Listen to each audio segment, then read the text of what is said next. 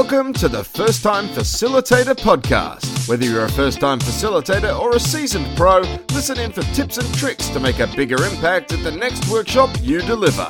And now, your host, Leanne Hughes. Hello, everyone, and welcome to the show. I'm your host, Leanne Hughes, and I'm here to help you create unpredictable workshop experiences that predictably work. If you're tuning in for the first time, this is part five out of seven of a seven part mini series I'm posting in the lead up to an epic podcast episode on Monday, where I ask over 20 facilitators what they wish they knew when they started their facilitation business.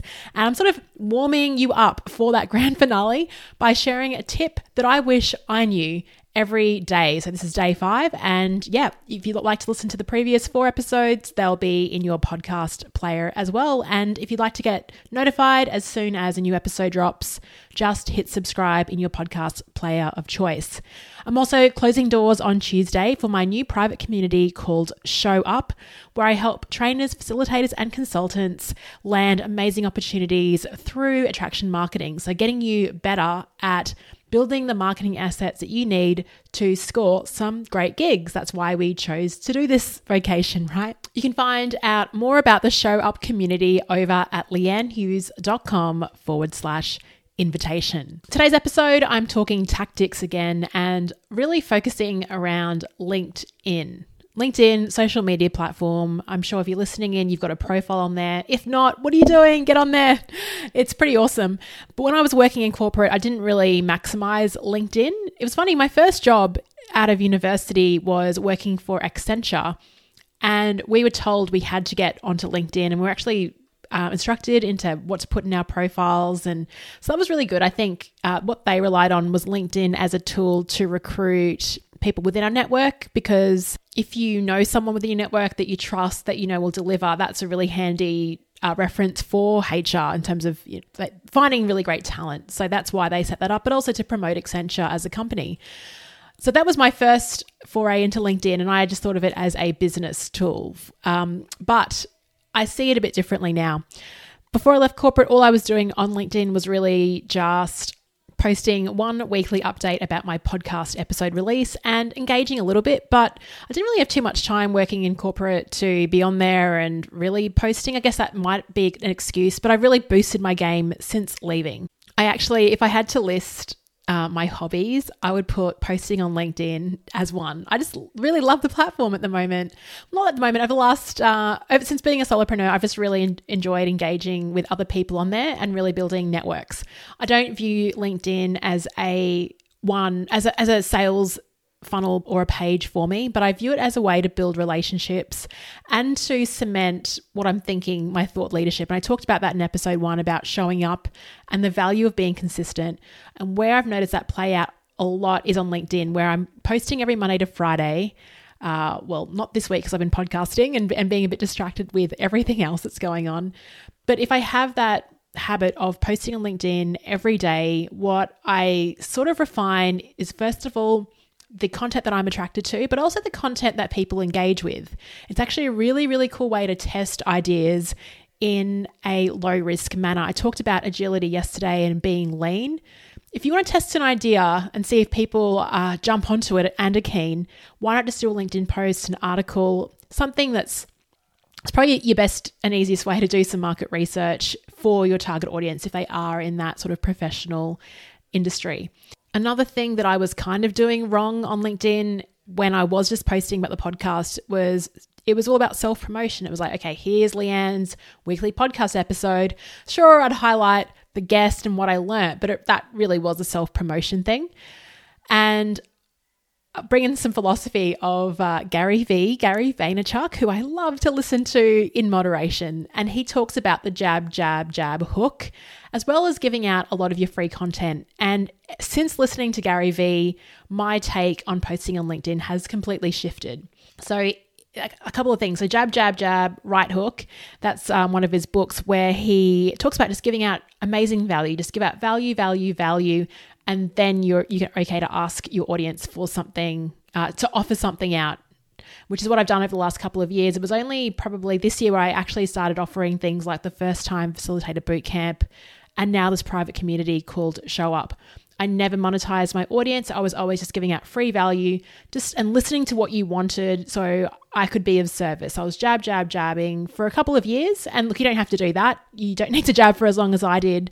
But I think it's a nice way of saying, hey, I'm here for you. Love hearing, uh, getting your messages, getting your voice notes when some content has really resonated that you've used in your workshop to make an awesome experience. That's the whole aim of the show, as I keep talking about, is to stamp out boring workshops forever. So Jab Jab Hook is one that's really good from Gary Vee. If you're if you're starting out, how about just delivering some free content that's useful for people. It can be a mix of being practical, something that's simple, and, and, and often I find the things that I do in my business that are really obvious. In yesterday's podcast, I was talking about a tool called otter.ai that Becky Hammond brought up in the Facebook Live. And what I've been doing recently is just walking around, talking to myself, and getting that transcribed using Otter AI on my phone. That's something that I take for granted and I assume other people know about, but it's a few people have reached out and gone, oh, wow, what an awesome idea. So sometimes recognize that the, the, your process, your way of working, we assume that other people know what that's like and we don't think it's special, but it's amazing. A lot of the best posts that, well, the posts that have received the most engagement and have gone like almost viral on LinkedIn have been ones that have been pretty basic around the way that I work. Gary Vee also talks about sharing what's going on behind the scenes, sharing the creation process. And this links into that rapid prototyping I shared with you, Jenny Blake's podcast episode a couple of episodes ago, where it's all about just developing things in in relation to what the demand is. What I mean by that is if I'm writing, like if I was to write a book, I would actually start sharing um, photos of me at a cafe writing the book, um, draft ideas of the front cover, even of titles. So, what I'm doing then, it's a really awesome marketing tool, is I'm getting people on board with the book writing process with me. First of all, that's great for accountability. It's like, oh, wow, Leanne's got a book now, I've got to deliver this. But the second thing is that you're getting curious, like, oh, what's this book about? Rather than uh, keeping you away, like just going backstage, hiding, writing the book, and then walking out and going, ta da, and there's been no hype created about it. And it's a new thing for me to actually think about when I am starting to brainstorm new ideas, I'm so in it, like I'm so into the, the visual post it notes and doing it. And then I think, oh, hang on, one second, let's take a photo of this, let's do a quick boomerang of this process and upload it to LinkedIn, LinkedIn or Instagram and share what I'm doing. And then people sort of ask questions, and that helps you again refine your process and what you're doing too. So if you can, try to take whatever you're doing, whatever you're creating at the moment, get on the airplane, look down, and think, oh, this could be worth sharing. So, sharing that creation process. People love going behind the scenes. So, there's a bit of content, a, a, bit of a content strategy for you on LinkedIn is to share what's going on behind the scenes, but also position it in a way that it's useful for someone else. For example, when I shared my process of brainstorming, had my post it notes out. I was using the Pomodoro technique and I was outdoors. So, what I did was I shared the photo on LinkedIn of my post it notes outside in the sun. In the text, I said, Don't you hate it when you're trying to think about a new idea in front of a computer monitor, you get stuck? I realized, and then I just went on to talk about my process for getting unstuck. And everyone's like, Oh, that's really helpful. So, whatever you post, it's not self serving. You have to think about the end user, the person that is reading the content. It has to be useful or entertaining for them. And that's, I think, another thing about LinkedIn. It's such, honestly, sometimes I get on there and the content is so corporate and boring and lifeless. If you just put a bit of your uniqueness into it, you'll definitely go a lot further because I think we're all bored of scrolling our newsfeed and seeing the same corporate imagery and corporate speak. So that's that's probably the easiest way to stand out is just let, let people behind the scenes, let them know what you're working on and how that's helpful for them. And just have a bit of fun as well. I mean, we're all trying to, I think as facilitators as well, we all want to make sure that people have an engaging workshop experience when they come in through our doors. So, how can we express that energy and what we bring in workshops on a profile like, like LinkedIn and not be influenced by all the boring stuff that's on there? Let's make it more fun. Maybe you're thinking, Leanne, what are you doing? You should head on to TikTok. LinkedIn shouldn't be like this. but that's just my my take on things. And I guess what I like to consume on any type of platform as well. Another key thing where I think we can use our facilitation now to make our LinkedIn posts better is to think of a low friction question to ask as well. What do I mean by that? Well, when you start a workshop, you're not going to ask a challenging question.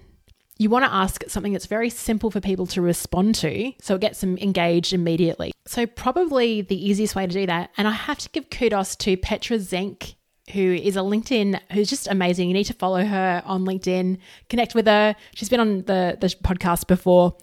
Her tip is to give people options. Uh, so, one post I did when I was waiting, I was about to catch a plane to Papua New Guinea, and I put a, a photo of my coffee, my boarding pass, and the question, Would you prefer to sit on the aisle or the window, A or B? And it went crazy. Like it just went, it went nuts because you're giving people a couple of options. Same as our workshops. When we start our workshops, we ask some pretty low risk questions, some really easy to answer um, ones possibly closed. I usually start with a would you rather question people thinking A or B and they can answer imme- immediately. So think about that when it comes to your LinkedIn or whatever content uh, platform that you're on. When you ask a question, make sure it's an easy one to, for people to to not think too hard about and to respond to. I think the coolest thing about LinkedIn, as I said, is not using it as a direct sales platform. Like, I don't know about you, but I really don't like it when people are in my inbox just going, hey, here's my course. And I look at our message history, there's been none. I don't even know who this person is yes, we connected, but they're just going, hey, watch my webinar or watch, read this article. It's like, who are you? I, I get really, uh, that's something that's triggered, that triggers me. It's kind of like the same in corporate when I'd have someone just email me out of the blue and go, I need this by tomorrow. And I've, I've never, never even spoken to them before. Uh, that's kind of re- related to the R out of the scarf model, relatedness. Um, we perceive strangers as threats. So if a stranger then offers you something, you're like, hell no, Hell no. Okay, so what I suggest in that regard is let's let's start building these relationships. If we are interested in someone, why not send them a message? And again, like Gary Vee says, jab, jab, jab. Just have a conversation with them. If you think you explore, then maybe move it to a Zoom call. I'm going to share a lot of strategies on how we take relationships on LinkedIn and nurture them as part of the Show Up community. Because a major philosophy of I guess all the business that I've won as a solopreneur has been just based on relationships. And I like doing it in a way that isn't transactional as well, where it's not like, okay, I'm going to talk to you because you can do this for me. I think it's more about long term building relationships uh, without, again, any expectation. So, on that note, something I said yesterday on the call was hopping onto LinkedIn and giving someone a recommendation. If you have done that already, just send me a message on LinkedIn and let me know that you've done that. I'm super proud of you. Well done. That's a cool way to nurture relationship is just to show appreciation for someone else. And again, like all great facilitators do, take the focus off you and onto your audience and the people that you want to work with. Okay, that's my so that's my tip for day five is just a bit more tactical stuff relating to LinkedIn. Keeping the questions that you ask on there really simple so people have direction and focus and how to answer and it doesn't take them too long to think about it so they don't write anything. And also inject a bit of your personality into your post because as we know, that newsfeed can get pretty tedious at times. I hope this has helped you. I look forward to chatting to you tomorrow and that you're having a wonderful weekend. If you'd like to know more about the Show Up community, doors close on Tuesday and you can find info on that at leannehughes.com forward slash invitation. See you later.